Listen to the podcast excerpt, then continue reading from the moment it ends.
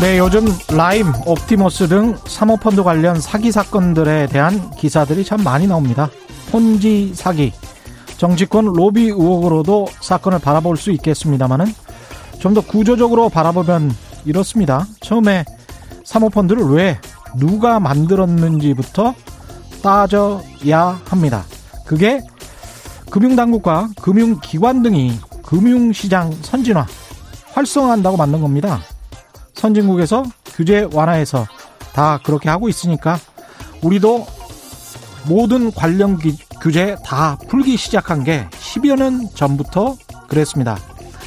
그런데 라임이든 옵티머스 등 아니면 현재 자산 운용사나 부동산 신탁회사, 대형 로펌에서 기사 딸린 대형 승용차 타고 하루에 전화 한두 통 하면서 한 달 월급 수천만 원씩 받아가는 사람들은 누군가 전 금감원장, 전 재경부 장관, 전 경제부총리 이런 사람들이죠.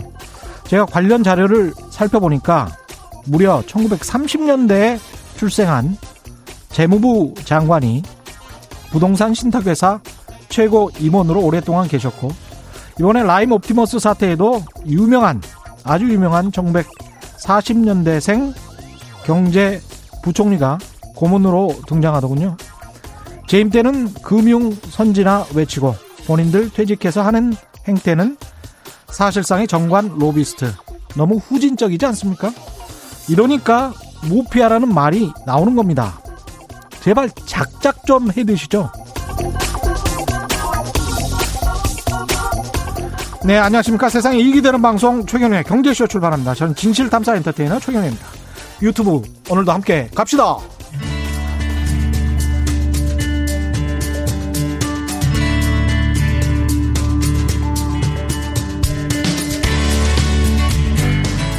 경제방송 아무거나 들으면 큰일 납니다.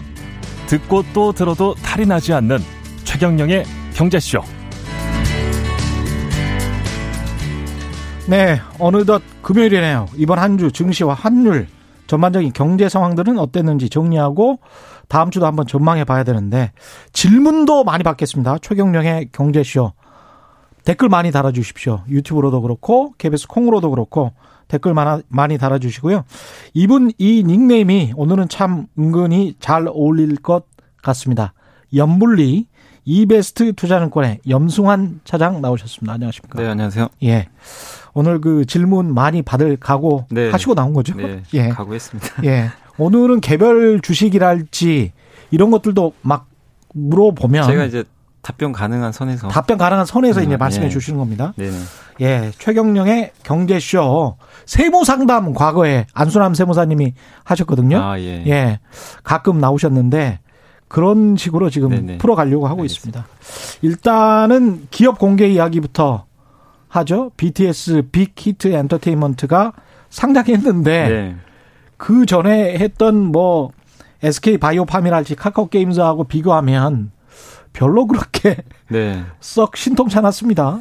그러니까 이게 예. 약간 학습 효과라고 해야 될 것 같아요. 약간 예. 왜냐하면 그 전에 그 두 기업이 음. 사실 주가 올라간 것까지 좋았는데 유지가 좀 됐으면 아마 또 이 빅히트도 좀 굉장히 견조하지 않았을까 싶긴 한데 네. 두 기업 다 일단 고평가 논란은 분명히 있었잖아요. 그런데 그 후에 주가가 이제 굉장히 크게 빠졌거든요. 고점 대비해서. 음. 그러다 보니까 이제 그런 걸 좀 봤던 투자들이 일단 지금 어제도 사실 따상이라 그러죠. 따블 가고 상한가를 갔습니다. 그러니까 더블 가고 더블 간 상황에서 또 상한가를 간. 예. 그래서 어제 13만 5천 원이 공모가인데 예. 27만 원에 시작을 해서 와. 35만 1천 원까지 한번 찍었어요 상한가를. 야. 이제 그 후로 잠깐 찍고 이제 물량이 쏟아지더라고요. 어, 아, 거의 3배까지 갔었던 거네요. 그죠. 거의 한 그렇게 예. 볼수 있는데 2.5배 정도. 예. 그래서 그러다 보니까 이제 투자들이 아 이 정도면 됐다. 음. 그리고 누가 먼저 팔았는지 모르겠지만 음. 어제 보니까 뭐 특히 기타 법인에서 많이 팔았다는 얘기도 있더라고요. 기타 아. 법인 쪽. 그러니까 기타 법인이 이제 보통 우리 뭐 벤처 투자나 창투사 예. 아시죠? 창투사들이 예. 기타 법인으로 들어가 있는데 아. 거기가 이제 주로 보통 이렇게 비상장 기업들은 미리 투자를 해놓잖아요. 그렇죠. 그래서 이제 상장할 때 팔아서 시세 차익을 많이 내는데 구주인 거네요. 그러면 예, 구주 매출인 예. 거네. 그래서 예. 그걸 가지고 이제 상장을 했는데 이게 어마어마한 좀 수익이 난 거죠. 사실 제가 알기로는 그 이 창투사들도 굉장히 예전에 주가 쌀 때 샀겠죠. 예, 산 걸로 알고 있기 때문에 그 사람들은 지금 뭐 한 두세 배 판 게 아니고 그죠. 어마어마한 수익이죠. 사실. 2, 30배 팔았을 수도 있습니다. 네. 그죠?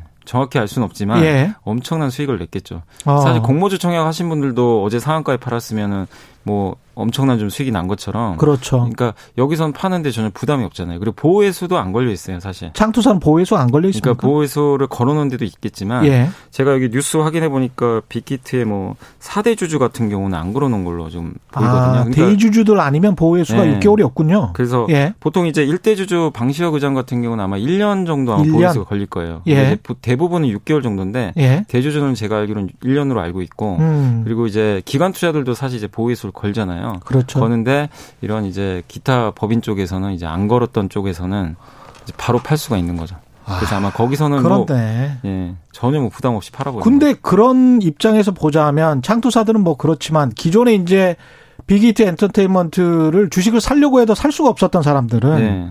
지금의 가격을 보면 어떻습니까? 다음 주에나 더 떨어진다면 또는 뭐 공모가 네. 근처로 간다면 어떻게 봐야 돼요? 사실 공모가는 정말 저는 매력적이라고 생각은 해요. 공모가는 매력적이다. 왜냐하면 공모가 기준으로도 뭐 피, 우리가 흔히 PER을 그러잖아요. 예. PER로 70배니까 이게 싼 건 아닙니다. 예. 현재까지 실적 기준으로. 근데 그렇죠. 앞으로 BTS가 뭐 저는 돈 더 잘 벌 거라고 보거든요. 그리고 음. 군입대 문제도 물론 있지만 아직은 좀 시간이 남아 있고. 예. 그다음 얼마 전에 그 방방 콘서트라고 아세요? 방방 이게 뭐냐면 이제 그 BTS가 이제 온라인으로, 온라인으로 예. 전국의 방방. 네, 네. 그러니까 예. 방구석에서 뭐 즐기는 뭐 이런 콘서트라고 예. 하더라고요. 근데 거기에 그 보니까 가격 콘서트 티켓 가격이 한 얼마였냐면 5만 원 정도 하더라고요. 우리 오프라인 콘서트 하면 보통 10만 원 넘거든요. 그렇죠. 근데 물론 이제 온라인이니까 더 싼데 예. 우리가 보통 오프라인 콘서트를 뭐 10회나 20회 한다고 가정을 해 봤을 때 못 가요. 그리고 한 사실은. 3만 명 예. 정도 그렇죠. 그죠. 뭐 많아야 5만 명이잖아요. 뭐 이런 예. 뭐돈 같은데 하더라도 티켓이 금방 동나서. 예. 예. 근데 90만 명이 봤대요. 동시 접촉사 수로. 어. 90만 명이 한 번에 본 거죠. 근데 사실 이게 뭐 그냥 온라인이니까 그렇죠. 서버만 되면 예. 무한대로 볼 수가 있는 거죠. 그러니까 이게 뭐냐면 한 음. 번에 사실 비용 부담도 없습니다. 그냥 한 번에 중계만 하면 되니까 거기 스텝도 적고 근데 그러네. 그걸 가지고 예. 그만한 수익 그러니까 한 번에 한 500억을 벌었다고 그러더라고요. 그거 와. 매출액이. 그냥 한 번 딱 했는데 예. 그러니까 엄청난 거죠. 근데 음. 이거를 앞으로 이제 언택트 이게 코로나 때문에 어쩔 수는 없지만 예. 오프라인을 할 수 없을 때까지는 계속 이 비즈니스를 갈 텐데 그렇죠. 결국엔 이제 이 이거는 BTS만이 아니라 뭐 SM도 그렇고 음. 이런 것들을 지금 계속 기획을 하는 걸로 제가 알고 있거든요. 왜냐하면 이익률 면에서 엄청나거든요. 이게 왜냐하면 해외 로케이션을 할 때마다 그렇죠. 거기 따르는 스태프들 비용이 그렇죠. 엄청난데 예. 이거는 그냥 한 장소에서 그냥 찍기만 하면 되거든요. 아. 근데 보는 사람들은 무한대란 말이에요. 그렇죠. 그러니까 그런 걸 봤을 때 근데 이거는 BTS니까 또 저는 이렇게 전 세계에서 예. 가능하니까. 예. 예. 그래서 다른 어떤 그 엔터테인먼트 사보다 이 BTS를 가지고 있는 빅히트의 장점이 이거기 때문에 국내용인가 해외용인가 이게 굉장히 중요하네. 네, 근데 예. BTS는 정말 전 세계잖아요, 진짜. 그렇죠. 예. 예. 그러니까 그런 것들을 보여줬기 때문에 사실 가치 평가하기가 되게 힘들긴 힘들어요. 음. 우리가 BTS가 얼마 가치가 있습니까? 이거를 딱 질문을 했을 때 그렇죠. 하나의 무형 자산인데 예. 그 팬덤도 어마어마한데 이거를 가치 평가하기 되게 어려워요. 그래서 뭐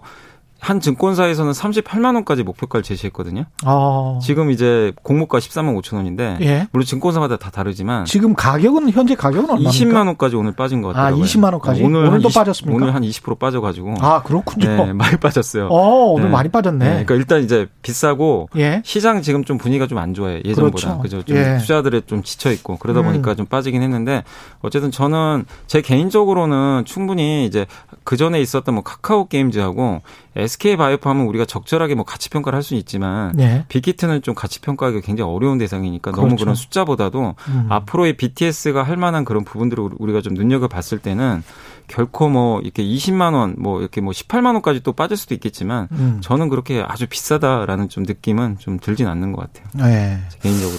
특히 뭐 공모가로 가까우면 올수록 예. 더 매력적인 가격이 되는 거니까 예. 눈여겨 보시는 것도 좋을 것 같습니다. 그리고 이제 한 예. 말씀 더 드리면 이제 군 문제 많이들 얘기를 하더라고요. 예. 그렇기 때문에 BTS 군대 가면 음. 활동 못 할 텐데 음. 그럼 어떡할 거냐.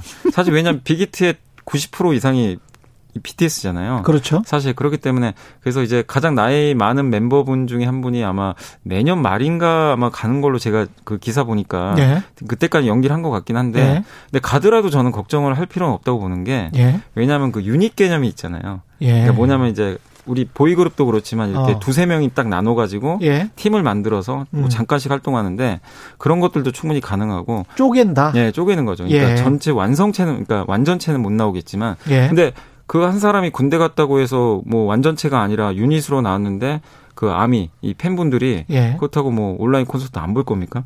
저는 예. 뭐 그대로 본다고 보거든요. 그리고 동방신기라는 그룹이 아시죠? 예. 동방신기가 다섯 명이었잖아요. 예. 다섯 명이었는데 이제 두 명만 활동하잖아요. 어. 근데 뭐 뉴스 많이들 보셨겠지만 일본에서 음. 엄청 그 두 명이서 일본 콘서트 시장을 그냥 다 쓸어버렸거든요, 사실상. 아 그래요? 다섯 명이 아니라 두 명이 했는데도 일본에서 엄청난 인지도를 가지고 이미 음. 보여줬어요. 음. 그럼 BTS는 그거보다 훨씬 더 파급력이 큰 그룹인데 예. 단지 멤버 한 명이 군입대를 했다고. 예. 그게 어디 가겠냐 이거죠.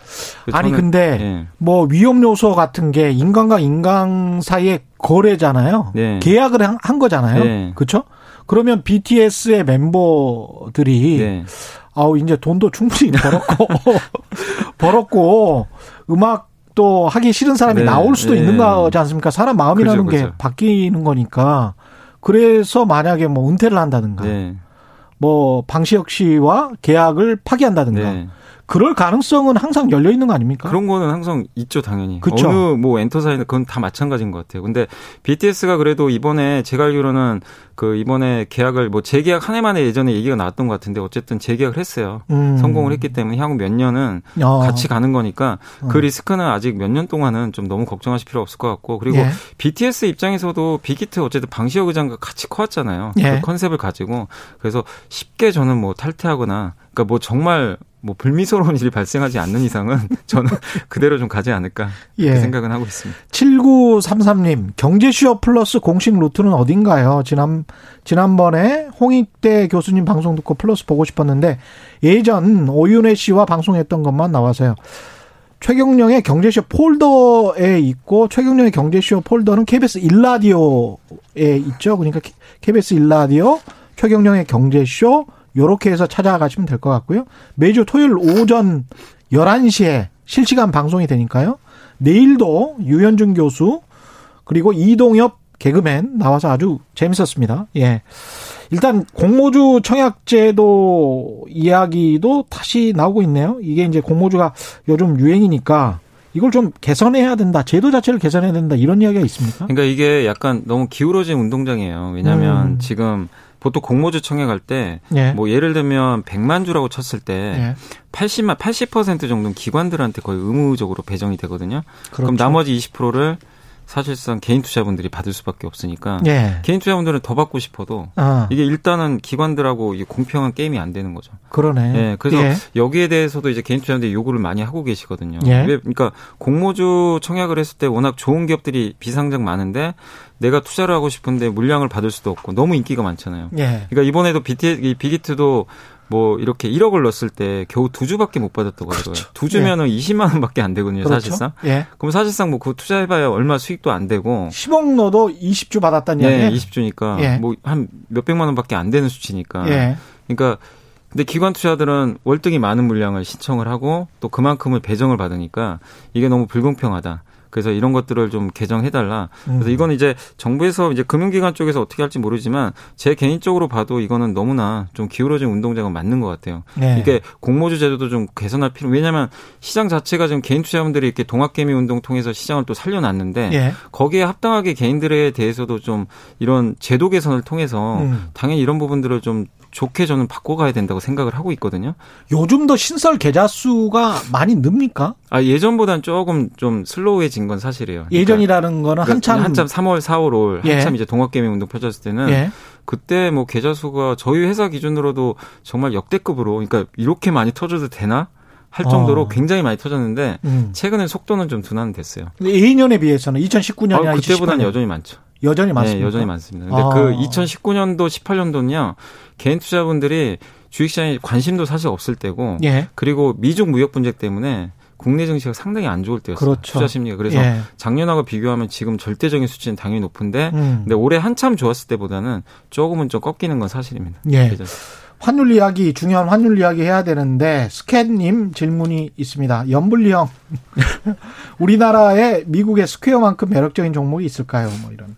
아 스퀘어 예. 약간 이제 그 스퀘어 같은 기업들은 이제 어떻게 보면 이제 언택트형, 예. 약간 이제 클라우드형 뭐 그런 기업들이라고 좀 볼 수가 있을 것 같긴 한데 음. 국내에서는 이제 그런 소프트웨어 기반으로 좀 잘하는 회사가 대표적인 게 사실 그 더존비즈온 같은 회사들이 있습니다. 혹시 음. 들어보셨는지 모르겠는데 뭐 하는 그 회사죠? 이 데이터 센터라든가 예. 클라우드 회사예요 한마디로. 그러니까 예. 원래 이 회사가 했던 게 뭐냐면은 예전에 뭐 그런 세무 회계 같은 거 있잖아요. 기업들 아. 그런 것들 이제 대신 예. 해줬는데 그게 이제 돈이 되다 보니까 어. 그걸 기반으로 해가지고 이제 대기업들은 자체 계열사가 있잖아요. 그렇죠. 삼성전자 같은 경우는 삼성 SDS라는 회사가 맞습니다. 다 그런 걸 해줍니다. 예. 알아서 다 전사적 뭐 자원 관리라고 하는데 예. 기업들의 ERP 근데, 예. 근데 중소기업 같은 건 그런 게 없잖아요. 그렇죠. 하기도 힘들고 구축하려면 예. 돈도 많이 들고. 예. 근데 그 시장을 파고 들어가지고 음. ERP 시장을 이제 장악을 해버렸던 거죠. 어떻게 아. 보면. 그래서 국내에서 이제 거의 독보적인 회사인데 그런 케이스로 성장을 했는데 좀 아쉬운 건 이제 그게 워낙에 잘 되다 보니까 예. 주가 좀 많이 오른 건 좀 사실이에요. 아, 그래서 그렇군요. 약간 좀 그거랑 완전히 똑같은 건 아닌데 제가 조금 그래도 요즘에 뭐 이건 그냥 저희 개인적인 의견입니다. 그러니까 예. 그 웹캐시라는 종목도 약간 비슷해요. 웹캐시가 예. 뭐냐면 그 우리 이제 이렇게 격리하시는 분들은 좀 많이 아실 것 같긴 한데 이렇게 직원들 뭐 이렇게 월급 같은 거라든가 아니면 거래처에 돈을 줄때 예. 각각의 은행들이 있잖아요. 예. 각각의 은행을 통해서 이렇게 그 계좌로 송금을 해야 되잖아요. 그렇죠. 그럴 때 각각의 은행들마다 이렇게 들어가면 굉장히 불편하잖아요. 그러네요. 그거를 대신해서 하나의 플랫폼을 만들어 가지고요. 음. 이 웹캐시의 인하우스 뱅크라는 게 있어요. 어. 그 플랫폼을 이용을 하면 그냥 거기 들어가면 원하는 은행에 아무데나 이제 돈을 다 쏴줄 수가 있어요. 통해서. 예, 그 중소기업이랄지 어, 이런 예. 것들은 아주 유용하겠습니다. 맞습니다. 예. 중소기업 대상으로 그 회사가 또 하는 게 격리나라라고 격리 업무 같은 것도 또 대신해주고. 아, 그 굉장히 광고 많이 나오던데. 네, 그러니까 예, 그런 기업들이 약간의 어. 뭐냐면 그 소프트웨어를 기반으로 해서 플랫폼 회사인데 음. 그 기업들의 가려운 곳을 긁어주는 거죠. 약간 좀 그렇군요. 불편하고 아. 귀찮은 것들 있죠. 음. 그런 것들을 대신 한 번에 이걸 해결해 주는 그런 소프트웨어들을 만들기 때문에 음. 이런 시장들은 틈새 시장이지만 계속 커간다고 보거든요. 그렇군요. 그러니까 한국에 그런 기업들 좀 잘 찾아보시면 많지는 예. 않더라도 음. 좀 있을 거 있을 거기 때문에 한번 좀 잘 찾아보시면 좋을 것 같습니다. 이런 것들도 단순히 이제 투자 아이디어로만 생각하시면 됩니다. 네, 네 그렇죠. 아, 그다음에 이제 환율하고 원화 이야기해야 되는데 오늘도 원화는 강세고 그 전반적으로 분위기가 앞으로 계속 그럴 것 같다라는 어떤 의견도 있고 아, 뭐 어느 정도는 다 올라왔다라는 의견도 네. 있고 어떻게 보십니까? 단기적으로는 좀 많이 환율이 떨어졌잖아요. 그래서 네. 여기서 뭐 바로 더 떨어지는 것보다는 음. 약간 좀 완만하게 횡보하지 않을까 싶긴 한데 예. 전체 큰 그림에서 방향은 계속 좀 원하는 강세로 가지 않을까. 아. 환율은 계속 좀 떨어지지 않을까. 예. 그렇게 보고 있는 배경은 뭐 여러 가지가 있겠지만 첫 번째로 지금 미국이 지금 이제 대선이 끝나고 날, 나서 할 것 같은데 예. 어쨌든 이제 재정을 엄청나게 풀 것 같아요. 예. 뭐 합의는 되겠죠. 그렇죠. 언젠가 합의를 될 텐데 예.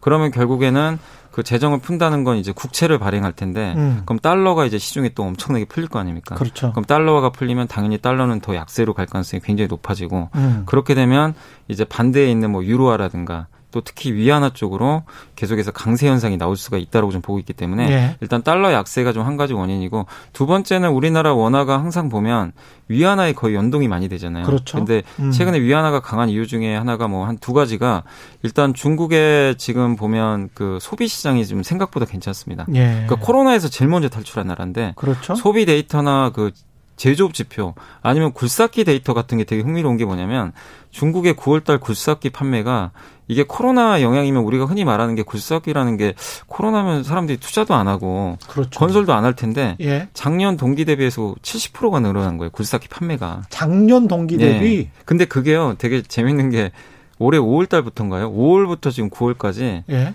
5개월 연속 50% 이상 계속 연속 증가한 거예요. 작년 동기 대비. 뭔 땅을 그렇게 많이 파고 그러니까, 다니지? 그러니까 중국 경제가 생각보다 나쁘지가 않은 거예요. 우리는 아. 그냥 안 좋지 않나? 예. 근데 소비 지표도 지금 서프라이즈가 계속 나오고 있고 예. 수입도 많이 늘어났어요. 이게 수출입 데이터 보면 음. 수입을 엄청나게 하고 있다는 거 그만큼 소비가 잘 된다는 얘기거든요. 예. 그러니까 그렇게 보면 중국 경기가 그만큼 좋다는 건 위안화 강, 그 나라 통화가 강세일 수 있는 요인 중에 하나고 예. 거기다가 이제 최근에 또 중국이 채권 지수 세계 3대 채권 지수 중에 하나가 있더라고요. 음. 거기에 또 새로 편입이 됐는데 아, 그렇게 되면 외국인들이 또 당연히 살 수밖에 없죠. 예, 살 수밖에 없고 또 거기 채권과 연결돼 가지고 우리나라 그 국고채 금리가 제가 알기로 한 1.5% 정도 되는 걸로 알고 있는데 예. 중국의 10년 만기인가요? 그 국채 금리가 3%가 넘어요. 음, 그리고 이제 중국 정, 중국 정부가 보증하는 뭐 제가 이름까지는 기억 안 나는데 예. 정부에서 예. 보증하는 그, 그 굉장히 안정적인 그 국채가 음. 한 4%가 넘더라고요. 매력적이네. 그러니까 예. 외국인 입장에서는 중국이란 나라가 그렇죠. 어차피 당장 망할 건 아니잖아요. 예. 굉장히 안전한데 음. 신흥국이란 이제 다른 기, 나라랑 비교해 봤을 때는 음. 금리가 비슷해도 중국에 내가 돈을 넣었을 때는 그렇죠. 어, 까먹을 가능성 없는데 3, 4% 확정 금리를 준다. 이거 엄청난 매력이거든요. 그러니까 브라질 8%하고 중국 4% 이러면 중국 4%로 갈 확률이 굉장히 높죠. 높죠. 예, 브라질은 예. 어쨌든 좀 약간 리스크가 있는 나라니까. 그렇죠. 그렇게 보면 전 세계에서 이렇게 안전한데 금리를 미국이나 한국이 한 세네 배 준다. 음. 당연히 돈이 쏠리죠. 그러면 채권 쪽으로 돈이 들어가면 당연히 위안화는 또 올라가겠죠. 가치가. 예. 그러면은 위안화 가치가 또 올라가면 우리나라 원화도 당연히 가치가 같이 따라갈 가능성이 굉장히 높기 때문에 음. 이런 흐름들이 언제까지 이어질지 모르겠지만 당분간 방향성 자체는 큰 흐름상으로는 계속 좀 원달러 환율 같은 경우 좀 아래쪽으로 음. 계속 꺾일 가능성이 있습니다. 근데 속도가 좀 가파랐기 때문에 예. 이번에 중국도 좀 약간 속도 조절하는 것 같더라고요. 그렇죠. 예. 그렇죠. 그래서 예. 약간의 좀 횡보 구간은 좀 거치겠지만 음. 방향성은 계속 원화 강세, 그러니까 환율 하락 쪽으로 예. 좀 보고 대응을 하시는 게 맞지 않나. 근데 중국 금융 당국도 그렇게 속도 조절에 나서고 한국도 이제 김용범 기재부 차관이 비슷한 이야기를 했어요. 네. 이게 너무 빠른 네. 게 아닌지 면밀히 좀 모니터링 하겠다. 근데 저는 이런 뉴스가 나오잖아요. 네. 앞으로도 장기적으로 더 원화가 강세가 될 것 같다라는 생각이 들더라고요. 이런 네. 뉴스가 나. 예, 얘기하신 예. 것 같습니다, 진짜. 예, 그래서 네. 이게 이렇게 되면 우리 주식 시장은 어 이러면 상당히 좀 불리시해지는 강세가 되는 네. 가능성이 있습니까? 가능성이 충분하죠. 왜냐하면 예. 달러 대비해서 어쨌든 달러를 기준으로 모든 걸 보잖아요. 투자를 예. 할 때. 그동안 보면 이제 지난 2년 동안 보면 우리나라가 미중 무역 분쟁 겪을 때 예. 달러가 특히 강했습니다. 우리 음. 환율이 고환율이 됐었잖아요. 예.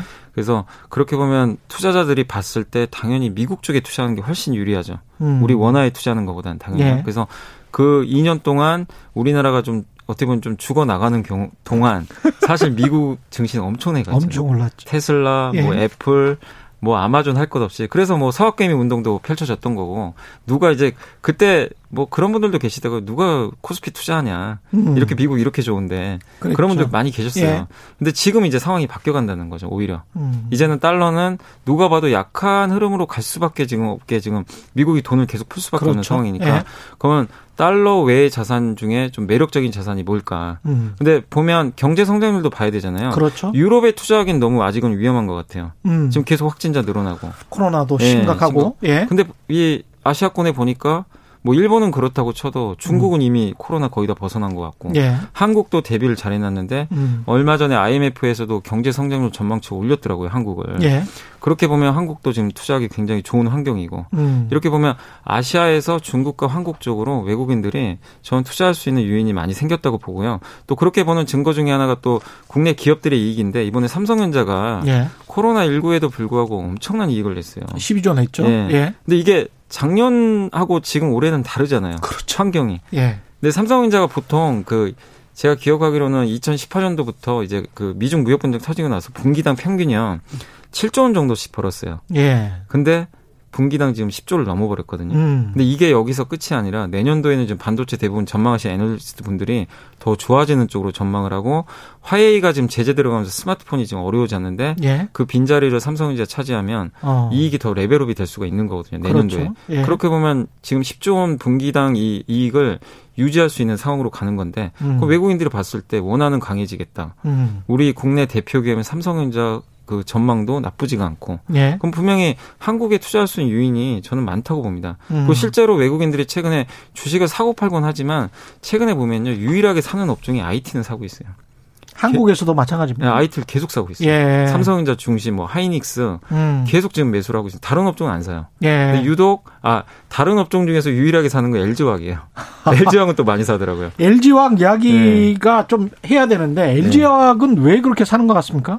LG화학은 제가 예. 봤을 때 그냥 외국인들 입장에선 음. 전기차 배터리 보고 그냥 사는 것 같아요. 물적 분할 떠나서 음. 외국인 이제 한국의 개인 투자분들은 좀 화가 많이 나셨잖아요. 그래서 예, 예. 많이들 파시는데 예. 일단 그걸 떠나서 외국인들은 일단 배터리 지금 1등 기업이고 아까도 제가 잠깐 속보 보고 왔는데 로이터에서 보도가 나왔더라고요. 예. 그 뭐냐면은 그 LG화학의 그 CEO가 그런 얘기를 했다고 합니다. 그 이제 두 개 회사, 그러니까 어떤 회사인지는 언급은 안 되는 테슬라는 아닌 것 같아요. 예. 기사에 나와서 테슬라는 예. 아닌데 세계적인 유명 그 자동차 회사랑 또 한 두 군데랑 또 계약을 조인트 했대요? 벤처를 만들겠다. 아, 조인트 벤처를 만들겠다. 네. 그건 뭐냐면 LG화학을 예. 원하는 데가 지금 너무나 많은 거죠. 어떻게 보면. 그렇죠. 예. 세계적으로 그리고 이게 삼성과 많이 비교들을 하는데 음. 삼성 투자하신 분들은 좀 그건 알고 계셔야 될 것 같아요. 음. LG화학을 LG화학 같은 경우는 20년 전부터 배터리를 시작을 했어요. 예. 전기차 배터리 2000년 초반부터 시작했고 음. 삼성 S대는 상대적으로 좀 늦었거든요. 예. 근데 그 적자를 보면서도 이렇게 이끌어 왔거든요. 음. 그래서 사실 이제 그러다 보니까 오래된 주주분들이 더 화가 나신 것 같아요, 사실은. 내가 그렇죠. 이렇게 오랫동안 같이 해왔는데 어. 전기차 배터리 믿고 왜 물적 분할해서 그걸 없애느냐. 그렇죠. 뭐 그럴 수 있는데 그걸 이제 논외로 하더라도 전기차 배터리 오래 해왔고 그 다음에 이제 캐파라 그러잖아요. 생산량. 음. 생산량 면에서 압도적입니다. 지금 올해 말 기준으로 예상이 지금 100기가와트라고 하는데 그 LG화학이 올해 말 기준으로 한 배터리 용량을 100기가와트까지 만들 예정인데 예? 삼성 같은 경우는 이제 20기가와트밖에 안 돼요. 거의 다섯 아. 배 차이가 나요. 그 투자를 많이 못 했어요. 그 정도군요. 근데 지금 전, 전기차를 만드는 회사는 제일 급한 게 배터리예요. 그렇죠. 이걸 안정적으로 공급받고 싶은데 예. 이걸 공급을 제대로 만들면서 대량으로 만들어줄 회사가 세계 몇 개 없어요. 예. 중국에 그나마 CATL 정도. 그렇죠. 요거밖에 안 되니까 음. LG화학 외에는 선택지가 없는 것 같아요.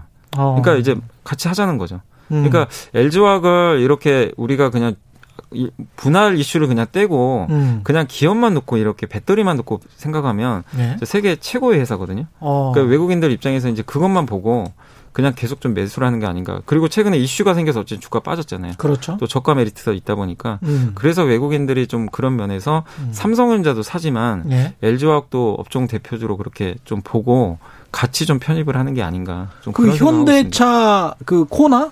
예, 코나. 코나에서 배터리 불난 거 있지 않습니까? 예. 폭발한 거 그거하고는 연관이 없습니까 LG화학이랑? 아 근데 그게 이제 좀 약간 우려가 됐던 게 예. 이렇게 되면 또 현대차하고 또 사이가 안 좋아지는 거 아니냐 그잖아요. 그렇죠. 왜냐하면 예. 국토부에서는 발표를 했거든요. 음. 이건 배터리셀 문제다. 분리막이 예. 이게 터져가지고 예. 그러면 이제 그건 LG화학 잘못이거든요. 배터리 그, 문제니까. 그렇죠. 그렇게 했는데 LG화학은 반박을 했어요. 이건 음. 아니다. 왜냐하면 다른 전기차에도 비슷한 배터리가 들어갔는데 음. 그건 뭐 아무것도 이상이 없다고 하는데 그리고 너무 성급하게 왜 이렇게 빨리 결론을 내느냐. 아. 조사를 제대로 해야 되는 거 아니냐. 아니냐. 예. LG화학 측에서는 그렇게 항변을 했어요. 예. 그러다 보니까 당연히 현대차 측에서는 음. 그렇게 되면 현대차는 잘못이 없으니까. 그렇죠. 근데 이게 서로 공방전을 펼치면 음. 양사 간에 사이가 좀 멀어질 수 있잖아요. 그렇죠. 근데 그런 좀 우려감이 있었는데 그 어제 또 뉴스가 나왔어요. 현대차하고 그 배터리 리스라고 아세요? 배터리 리스는 배터리 리스가 뭐죠? 뭐냐면 예. 기사가 또, 또 재밌는 게 뭐냐면 예. 그 현대차하고 LG화학 글로비스 있죠. 현대 글로비스. 예, 이세 예. 개가 같이 합작사를 만들어 가지고요. LG화학하고 현대차하고 현대 글로비스가 글로비스. 가 중간에 운영을 하는 거냐 뭐냐면 예. 자동차를 이제 만드는데 전기차를 음. 지금 배터리가 들어간 차를 그냥 완성차를 만들었잖아요. 그렇죠. 그게 아니라 배터리는 없어요. 배터리만 아. 빠지고 배터리 이제 교체를 하는 거예요. 리스. 배터리만 리스하는 거예요. 왜냐하면 전기차가 비싸잖아요. 배터리 예. 값이 너무 비싸요. 배터리 값이 한 40% 예. 된다고 하니까. 예. 그래서 배터리 값 이제 보조금도 줄 거예요 앞으로. 예. 그러면 전기차 사기 위해서는 배터리 가격이 하락할 때까지 기다려야 되는데 예. 아직은 비싸니까. 음. 그래서 구매 욕구가 좀 떨어지잖아요. 그렇죠. 그래서 배터리만 리스로 가는 거죠. 그러면 천에서 한 2천만 원 정도 감소할 수 있거든요. 차값이. 그리고 월 구독료를 내는 거죠. 이제 차량 예. 오너분들은 음. 자동차만 사놓고 예. 배터리 그리고 이제 교체만 하면 돼요. 월 어. 구독료 내고 얼마씩. 예. 근데 사실 이거를 중국에선 이미 좀 하고 있다고 하더라고요. 중국의 니오라는 전기차 회사가 하나 있어요. 아. 그게 CATL하고 같이 그걸, 그 모델을 만들어가지고 제대로 하고 있는 건지 모르겠지만 적절한 구분기법을 통하네요. 네. 이렇게. 그래서 이렇게 보면 LG화학이 뭐 음. 약간 음. 그 서로 간에 또 안 좋은 미묘한 신경전이 펼쳐질 수 있지만 예. 어쨌든 현대차든 LG화학이든 서로가 멀어지면 서로 손해거든요, 솔직히. 그렇죠. 예, 그래서 예. 화재는 화재 사고고 예. 또그 수습하면 되고 예전에 ESS 화재 사고 났을 때도 어쨌든 음. 해결을 한 것처럼 음. 이것도 뭐 이런 사고들이 안 날 수는 없는 것 같아요. 예. 뭐 어떤 신기술이 발, 개발이 되고 적용이 됐을 때 음. 예전에 갤럭시 노트도 폭발 사고 났잖아요. 화재 사고 났지만 극복한 것처럼 저는 극복할 수 있다고 보고 있기 때문에 음. 이런 노이즈는 저는 뭐 너무 걱정할 필요는 없다 이렇게 예. 보고 있습니다. 지금 언급된 그 배터리 업체 중에서 지금 빠진 게 강화만 사장님이 이렇게 질문하셨네요. SK 이노베이션. SK 이노베이션은 어떤가요? 3사 중에서 SK 이노베이션만 지금 언급 안 하셔가지고. 아니, 예. 요새 좀 뉴스가 없어서 어. 이노베이션. 근데 예. 이노베이션 좀 참 이게 애매한 게 예. 배터리 잘 만드는 것 같아요. 잘 예. 만들고 기술력도 있고 현대차 어쨌든 가장 처음 납품 회사가 SK 이노베이션이거든요. 음. 그러니까 내년에 이제 그 아이오닉이라고 예. 그 이제 하나의 전기차 플랫폼이 이제 탑재된 그 전기차가 최초로 이제 현대차에서 나오는 브랜드가 아이오닉인데 그렇죠. 1차로는 그 SK 이노베이션이 선택이 됐고 2차가 어. LG화학이에요. 그래서 먼저 어. 들어가요. 예. 그래서 그런 면에서는 기술력을 입증을 한 거잖아요. 음. 근데 문제는 예. 뭐냐면 이노베이션의 매출의 대부분이 아직도 정유회사잖아요. 그렇죠. 이거를 짐을 좀 덜어내야 되는데 음. 아직은 절대적으로 그쪽 수치가 많고 그렇죠. 그다음에 두 번째가 뭐냐면 LG화학하고 미국에서 소송 걸려 있잖아요.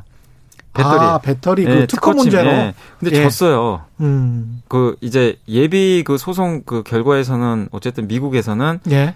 SK 이노베이션 너네가 잘못했다. 특허 침해다. 네, 특허 침해다. 예. 결론 냈고 제가 알기로는 다음 달인가요? 12월인지 제가 정확히 날짜는 기억 안 나요. 조만간 나옵니다. 최종 예. 결론이 나오는데 어쨌든 SK 이노베이션하고 SK 이노베이션이 미국에서 사업을 하기 위해선 예. 공장이 조지에 있는데 예. 그걸 하려면 LG화학하고 무조건 빨리 협상을 협, 해야 해서 예, 합의를, 합의를 해야 되네. 예, 합의를 하면 이제 앞으로 이제 더 이상 이 리스크는 없어요.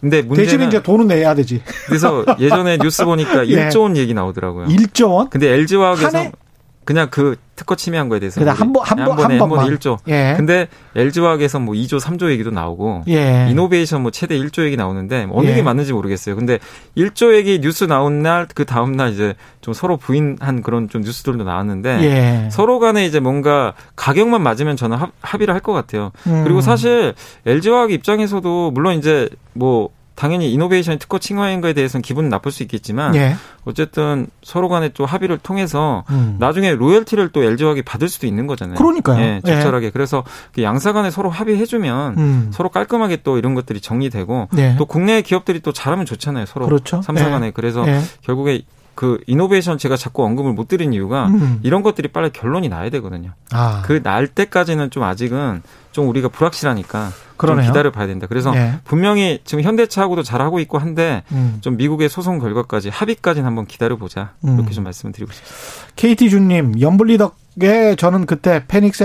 안 하고 기회 봐서 적절히 매도했답니다. 염블리 최고. 네, 감사합니다. 예. 최경영의 경제쇼도 최고 뭐 이렇게 덧붙여 주시면 더 좋은데. 음. 예. 정지혜 님 나이스 평가 정보도 외국인이 계속 삽니다. 왜 사는 걸까요? 기관은 계속 파는데. 아, 나이스 평가 정보는 음. 그게 이제 신용 평가사거든요. 그렇죠. 신용 평가사인데 예. 여러분들 이제 신용 뭐 이렇게 대출 받을 때 음. 은행에서 이제 신용 조회 같은 거 하잖아요. 예. 그 데이터들을 사실 다 나이스 평가 정보가 대부분 제공을 하거든요. 예. 뭐냐면 하나의 빅데이터죠. 음. 이 빅데이터를 옛날에는 예. 그냥 이제 활용을 할 수는 없었어요. 그죠. 이제 그건 불법이니까 개인 그렇죠. 신용 정보 네. 들어가니까.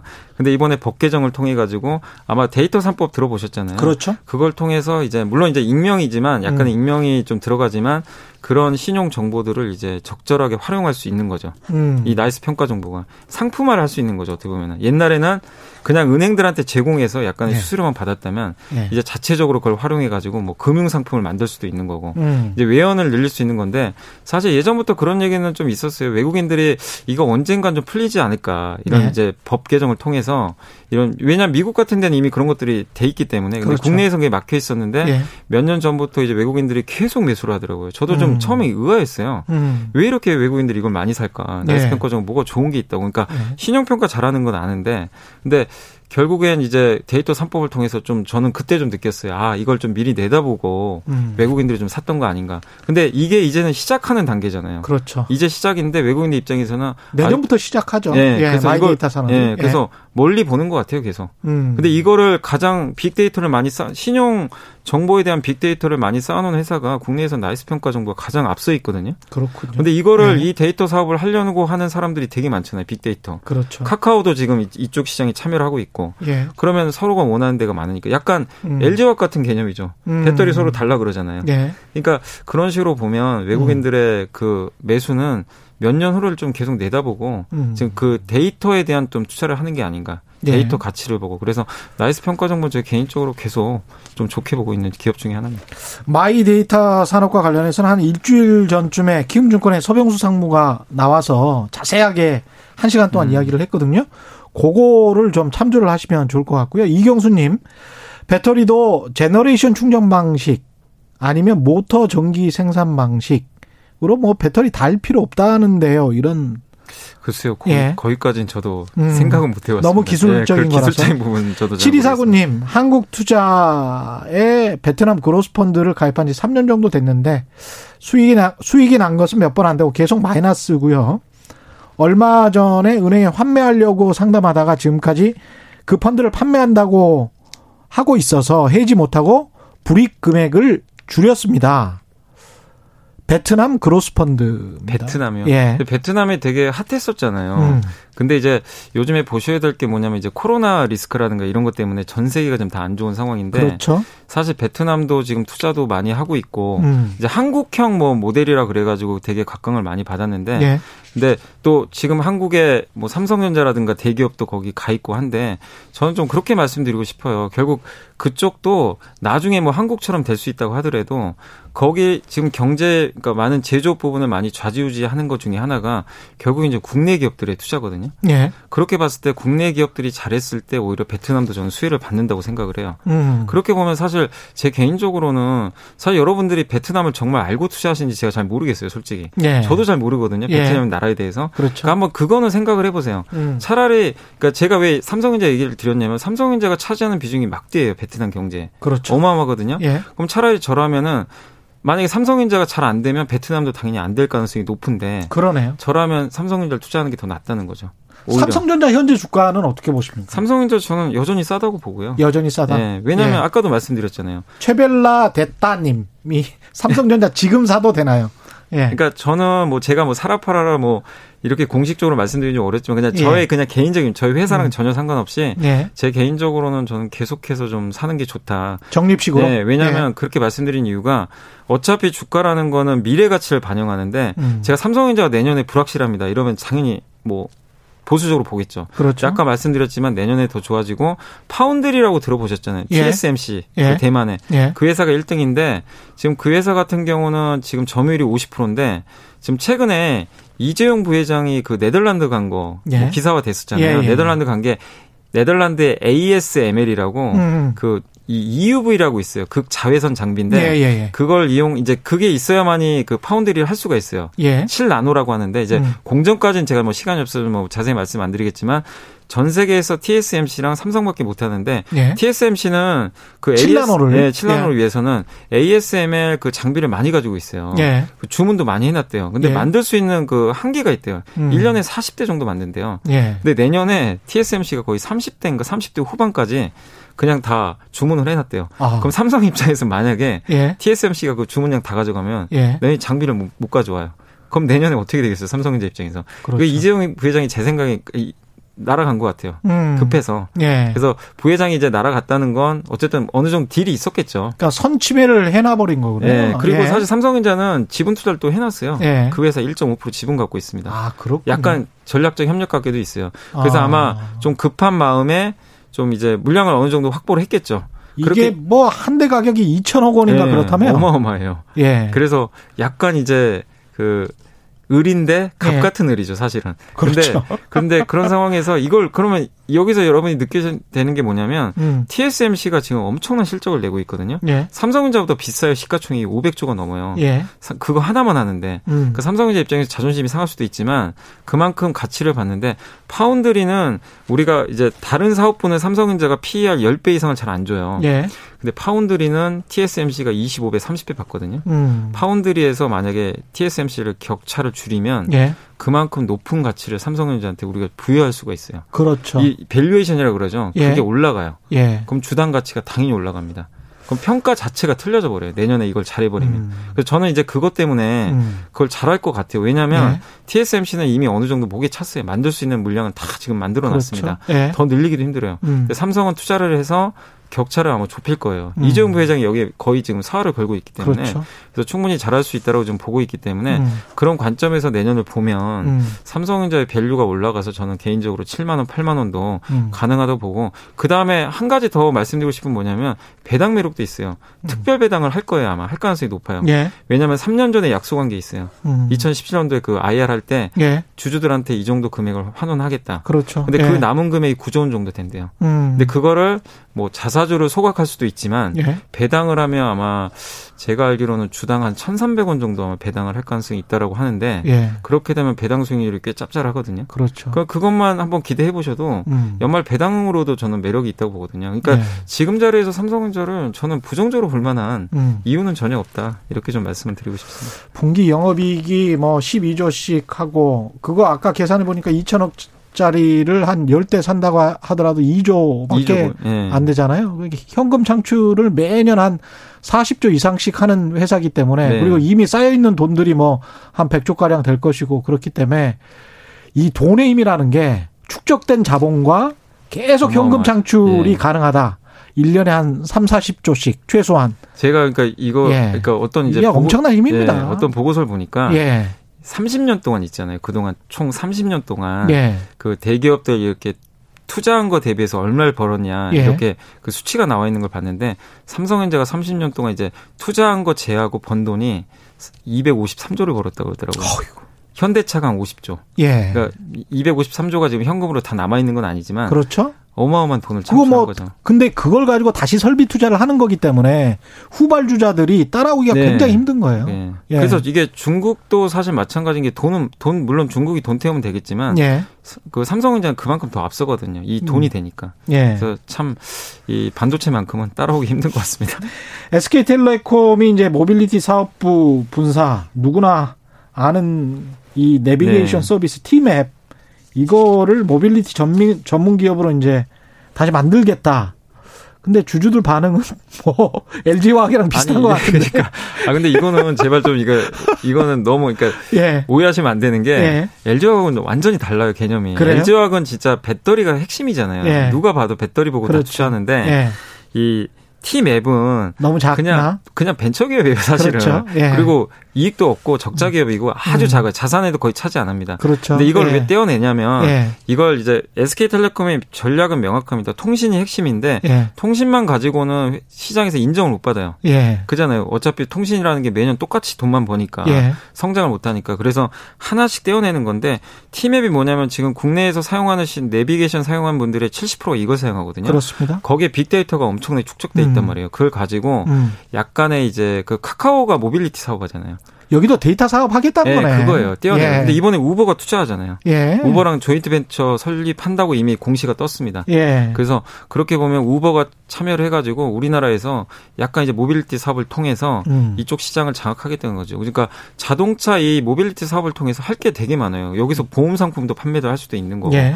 주차장 사업도 할 수가 있는 거고 그렇죠. 다양하게 할 수 있어요. 네. 그러니까 카카오랑 한번 경쟁해 보겠다는 건데 음. 이게 그러니까 주주분들이 오해하시면 안 되는 게 티맵이 그 전부터 엄청나게 돈을 벌어주고 음. 성장성이 엄청 낮다면 예. 당연히 그거는 화나실 수도 있는데 예. 이건 그게 아니란 말이에요. 그래서 예. 요즘에 물적 분할만 나오면 굉장히 좀 거부 반응이 알레르기 반응이 있죠. 전, 예. 근데 이거는 전혀 아닙니다. 오히려 예. 물적 분할은 엄청난 호재거든요, 사실. 예. 그래서 SK텔레콤 그날 하루 빠지고 바로 또 올라왔어요. 음. 그리고 그날 팔았던 주체가 제가 보니까 외국인이 다 팔았어요. 음. 특정 펀드에서 그냥 일부 물량 턴 것 같아요. 예. 이, 이, 뉴스 때문이 아니고. 예. 그래서 이 부분은 좀 여러분들이 LG화하고 전혀 다르게 좀 생각을 하셨으면 좋을 것 같습니다.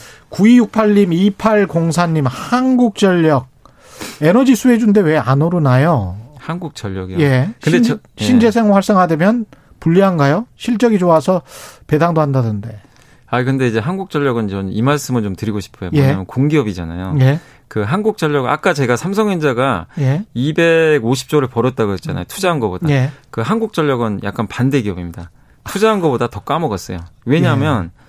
이거는 사실 한국전력은 어떻게 싸게 보면 전기를 팔아야 되니까 국민을 위한 기업이거든요. 예. 돈을 벌 목적으로 설립한 기업이 아니에요. 그렇습니다. 여러분들이 예. 지금 전기를 어떻게 보면 또 마음껏 사용하시는 분도 계시겠지만 예. 그 전기를 사용하기 위해서 한국전력의 희생이 사실 필요하거든요.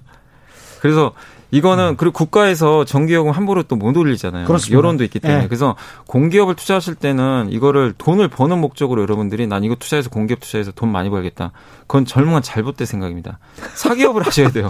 공기업은 그런 설립 자체의 목적이 달라요. 그렇죠. 주식 시장이라는 건이 네. 회사가 돈을 벌어야 여러분이 주주 배당도 통하고 네. 같이 가서 돈을 버는데 음. 공기업 자체는 그렇죠. 그러니까 약간의 희생이라는 개념이 깔린 회사들이에요. 예. 가스공사도. 예. 그리고 만약에 신재생 에너지 또 투자하잖아요. 거잖아요. 음. 그럼 당연히 한국전력이 나중에 돈을 벌 수 있다 하더라도 네. 당장은 돈을 또 투자를 해야 돼요. 그걸 또 이제 기존의 정부 지분에서는 또 네. 어떻게든 세수로 확보하려고 할 네. 거예요. 벌어들인 거를. 네. 그래서 좀이 한국전력 주주분들한테 죄송하지만 예. 이거는 좀 어쩔 수 없는 것 같아요. 지금 예. 공기업이라는 그 한계 때문에. 예. 예.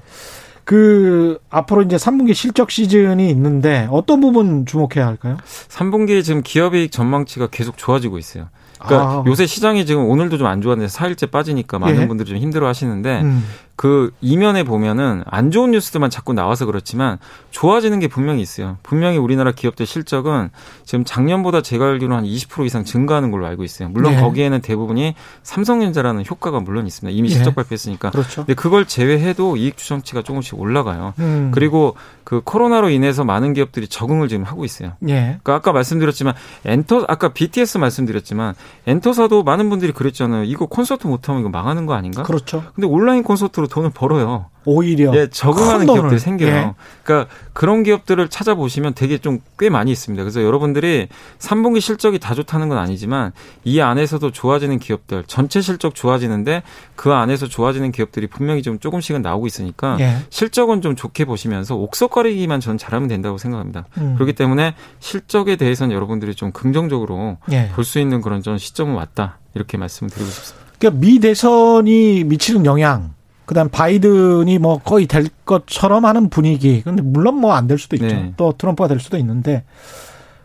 이게 시장에 어떤 영향을 미칠까요? 사실 지금 바이든이 다 된다고 생각하시잖아요. 예. 그래서 이미 신재생 에너지도 많이 올랐고. 그렇죠. 예. 근데 모두가 다 알 면 음. 그건 이미 주가에 다 반영이 된 거거든요. 음. 그래서 오히려 저는 신재생 에너지 투자는 지금은 조금은 단기적으로는 조심해야 된다. 예. 이런 좀 논리 말씀드리고 싶고 예. 한 가지만 더 말씀드리면 다음 주에 마지막 대선 TV 토론이 있어요. 예. 토론에서 결론이 어떻게 날지 모르겠지만 트럼프 대통령이 지금 다 졌거든요. 1차 졌고 예. 2차는 취소됐죠. 그렇죠. 본인이 이제 예. 그 하기 싫다 그랬죠. 예. 예. 그래서 마지막 3차에 승부수를 띄울 겁니다. 음. 근데 최근에 약간씩 격차가 줄어들고 있대요, 지지율. 예. 만약에 3차에서 트럼프 대통령이 만약에 잘해가지고 예. 지지율이 줄어들면 사실 이건 좀 안 좋아요 증시에는. 어. 왜냐하면 서로 간의 격차가 줄어들면 그렇죠. 불안해요. 누가 될지 모르니까. 불확실성이 있으니까 예. 또. 예. 지금처럼 바이든이 완전히 되는 쪽으로 기울어지면 이거는 예. 그냥 명확하잖아요. 그렇죠. 바이든 되면 예. 이제 재정 지출에서 예. 합의되고 세금을 좀 올릴 것이고. 예.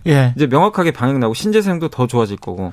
그 전에 생각해 보면 세금 올릴 거라고 해가지고 아유 불안하네 이래서 이제 빠지는 네. 측면이 있었는데 어차피 맞을 매니까 네. 계산을 하고 아 확실하게 바이든이 되면 이런 쪽은 또 좋아질 거야 하면서 맞습니다. 주가가 이렇게 반영을 하는 네. 것 같습니다. 근데 이제 이게 좁혀지면 갑자기 음. 트럼프가 될지도 모른다는 또 이게 변수가 생겨버리면 시장 참가자는 그런 거 싫어하거든요. 예. 그러면 일단 팔고 봐요 또. 예. 일단 누가 될지 기다려보자. 어. 그러니까 다음 주 대선 TV 호론까지는 변수들이 있으니까 예. 바이든이다 뭐 이게 트럼프다 수혜 업종들이 많이 있잖아요. 음. 그쪽에 저는 베팅하는 건 지금은 좀 참으셨으면 좋겠어요. 예. 확인하고 해도 늦지 않아요. 알겠습니다. 그래서 지금은 그 업종들은 예. 좀 지켜보시기 바랍니다. 오늘 질문이 굉장히 많았는데 네. 아쉽습니다. 다음에 염블리 염 차장님 다시 모시고 개별 주식 상담 계속해드리겠습니다. 최경령의 경제쇼 계속 들어주시면 고맙겠고요. 오늘 말씀 감사합니다. 지금까지 이베스트 투자증권의 염승환 차장과 함께했습니다. 고맙습니다. 네, 감사합니다. 예, 최경령의 경제쇼 여기까지입니다. 저는 KBS 최경령 기자였고요. 다음 주 월요일 4시 5분에 다시 찾아뵙겠습니다. 지금까지 세상에 이익이 되는 방송 최경령의 경제쇼였습니다.